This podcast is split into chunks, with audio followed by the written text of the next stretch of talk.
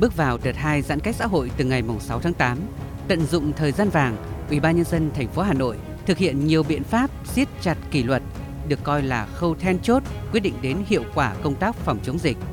Liên tiếp phát hiện 10 chùm ca nhiễm COVID-19 mới trong cộng đồng tại các quận Hai Bà Trưng, Đống Đa, Thanh Trì, Hoàng Mai, Hoàn Kiếm. Hàng loạt chợ đầu mối như Long Biên, Đền Lừ, Minh Khai cũng phát hiện ca nhiễm COVID-19 và ngay lập tức đã được phong tỏa, truy vết, hạn chế, cắt đứt được nguồn lây là hiệu quả rõ nét trong công tác phòng dịch đạt được thời gian qua. Có thời điểm số ca dương tính có xu hướng đi ngang, số ca bệnh ghi nhận tại cộng đồng giảm so với giai đoạn cao điểm trước đó. Mặc dù việc giãn cách ảnh hưởng rất nhiều đến sinh hoạt và kinh tế của từng gia đình, nhưng người dân đều đồng tình cao các biện pháp của chính quyền để đảm bảo an toàn cuộc sống. Sau một tháng thực hiện giãn cách, thấy việc đáng hoan nghênh nhất đấy là xử lý được những trường hợp ra đường không có lý do chính đáng. Cũng đã ngăn chặn được nguy cơ lây nhiễm cho cả bản thân mình và cho cả những người xung quanh nữa. Thắt chặt xử lý nghiêm các trường hợp ra đường không có lý do chính đáng là điều góp phần vào việc phòng chống dịch thành công. Nguy cơ ngoài cộng đồng còn nhiều, chúng ta phải nên làm cho nó chặt chẽ, sớm đưa về trạng thái hoạt động bình thường. Trước hết là mỗi người tự lo cho bản thân mình, gia đình của mình, xong đấy là lo được cho bản thân mình, gia đình, đấy cũng là đóng góp cho cộng đồng.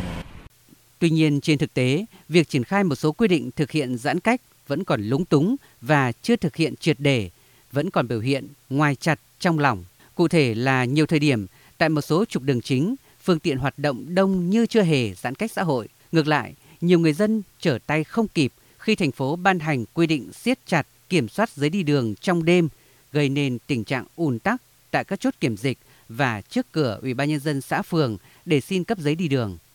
Mặc dù đã xử lý hàng nghìn trường hợp đi ra đường không có lý do chính đáng, nhưng qua kiểm tra tại các chốt kiểm soát, lực lượng công an đã phát hiện nhiều người dân sử dụng tờ giấy đi đường khống, thậm chí là mua bán giấy tờ đi đường. Trước tình hình đó, Hà Nội thành lập thêm 6 tổ công tác đặc biệt để kiểm soát người đi lại trong nội thành. Thiếu tá Nguyễn Quang Huy, tổ trưởng tổ công tác số 1 Công an thành phố Hà Nội cho biết. Qua buổi làm việc thì chúng tôi nhận thấy là người dân chấp hành tốt một chút. Chúng tôi nhận thấy là người dân hiện tại là rất là lạm dụng cái tờ giấy đi đường đó, sử dụng thường xuyên nhưng mà không đúng mục đích. Công ty cấp cho để đi làm việc nhưng mà thường xuyên là sử dụng giấy đi đường để đi làm việc riêng. Đợt tới đây thì chúng tôi sẽ bố trí tăng cường thêm lực lượng để làm sao hạn chế người dân khi ra ngoài đường. Thật sự cần thiết thì mới ra ngoài đường.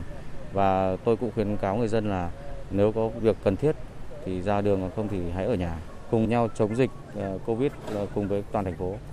Với mục tiêu công tác phòng chống dịch phải thực hiện tận gốc, từ quận Hoàng Mai, nơi đầu tiên thiết lập vùng xanh khu dân cư, thì đến nay trên địa bàn thành phố Hà Nội có hàng nghìn vùng xanh với sự tham gia tình nguyện của hàng nghìn người dân là tổ Covid cộng đồng kiểm soát chặt chẽ, bảo vệ vùng không có dịch. Ông Nguyễn Xuân Phong, Phó Bí thư Thường trực quận Hoàng Mai cho biết, việc thiết lập vùng xanh đã giúp giảm tải, tạo điều kiện cho các lực lượng tuyến đầu tập trung vào công tác chuyên môn. Người ở bên ngoài vào rất khoát là không vào trong được. Nếu ship hàng thì phải gửi hàng tại chỗ đó. Thế còn nếu như mà có việc gì liên hệ thì liên hệ và trao đổi ở chốt, không đi vào trong vùng an toàn. Đấy là những cái nội dung mà chúng tôi thấy rằng là khi triển khai nó rất hiệu quả. Sự đoàn kết cộng đồng, chia sẻ, giúp đỡ nhau vượt qua dịch bệnh được nhân lên. Ý thức nhân dân trong phòng chống dịch bệnh rất là rõ rệt và cái tỷ lệ người dân đi ra ngoài đường đã giảm hẳn.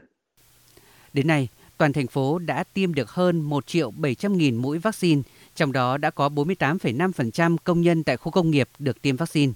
Tuy nhiên, nguy cơ dịch bệnh của Hà Nội vẫn rất cao. Qua việc sàng lọc cho thấy vẫn còn các ca F0 giải rác, luẩn khuất trong cộng đồng. Trong đợt dịch thứ tư, từ ngày 27 tháng 4 đến nay, Hà Nội ghi nhận hơn 2.600 ca mắc. Do đó, xác định xét nghiệm là yếu tố quan trọng hàng đầu. Hà Nội triển khai chiến dịch tổng lực truy vết F0 với việc xét nghiệm cho 1.300.000 người ở 3 nhóm đỏ, da cam, xanh. Đây là đợt lấy mẫu xét nghiệm lớn nhất từ trước đến nay của Hà Nội.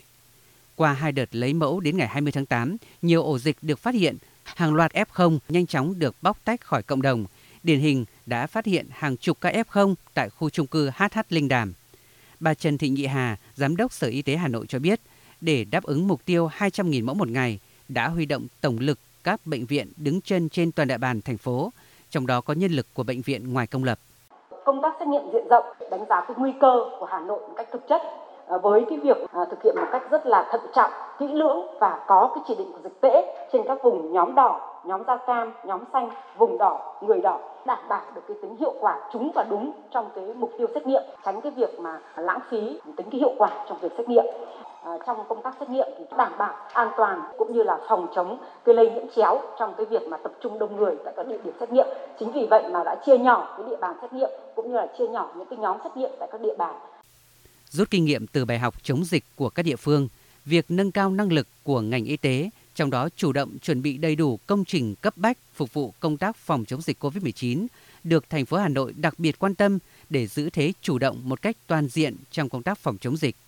Bên cạnh sẵn sàng phương án cách ly 70.000 người, thành phố đã bố trí kích hoạt hàng nghìn giường điều trị F0 ở bệnh viện, khu chung cư, nhà ở sinh viên. Đáng chú ý, cuối tháng 8 này sẽ đưa vào hoạt động bệnh viện dã chiến hồi sức tích cực có quy mô hơn 500 giường bệnh.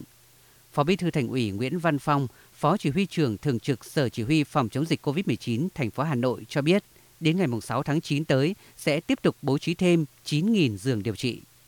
Trong thời gian giãn cách vừa qua, thành phố cũng đã tập trung nâng cao cái năng lực về mọi mặt của ngành y tế, chuẩn bị các cái bệnh viện để thu dung điều trị cái F0 thể nhẹ ở cái mức cho 3 giai đoạn là 10.000 giường, 20.000 giường và 30.000 giường.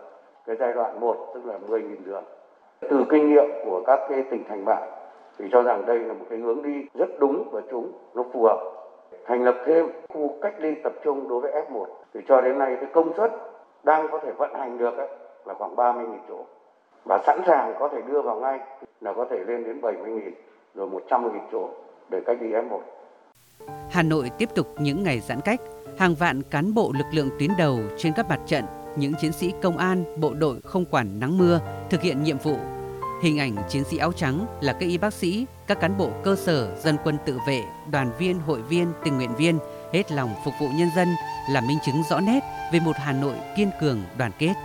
Với nguyên tắc ai ở đâu thì ở đó nhằm khống chế sự lây lan, Hà Nội đề nghị mỗi người dân thủ đô là một chiến sĩ, mỗi gia đình tổ dân phố thôn xóm là một pháo đài chống dịch. Bởi chỉ một hành động chủ quan lơ là mất cảnh giác trong lúc này sẽ ảnh hưởng đến công tác phòng chống dịch của thành phố. Chính sự đồng lòng của nhân dân thực hiện nghiêm giãn cách xã hội, tin tưởng Hà Nội sẽ đẩy lùi và chiến thắng đại dịch COVID-19.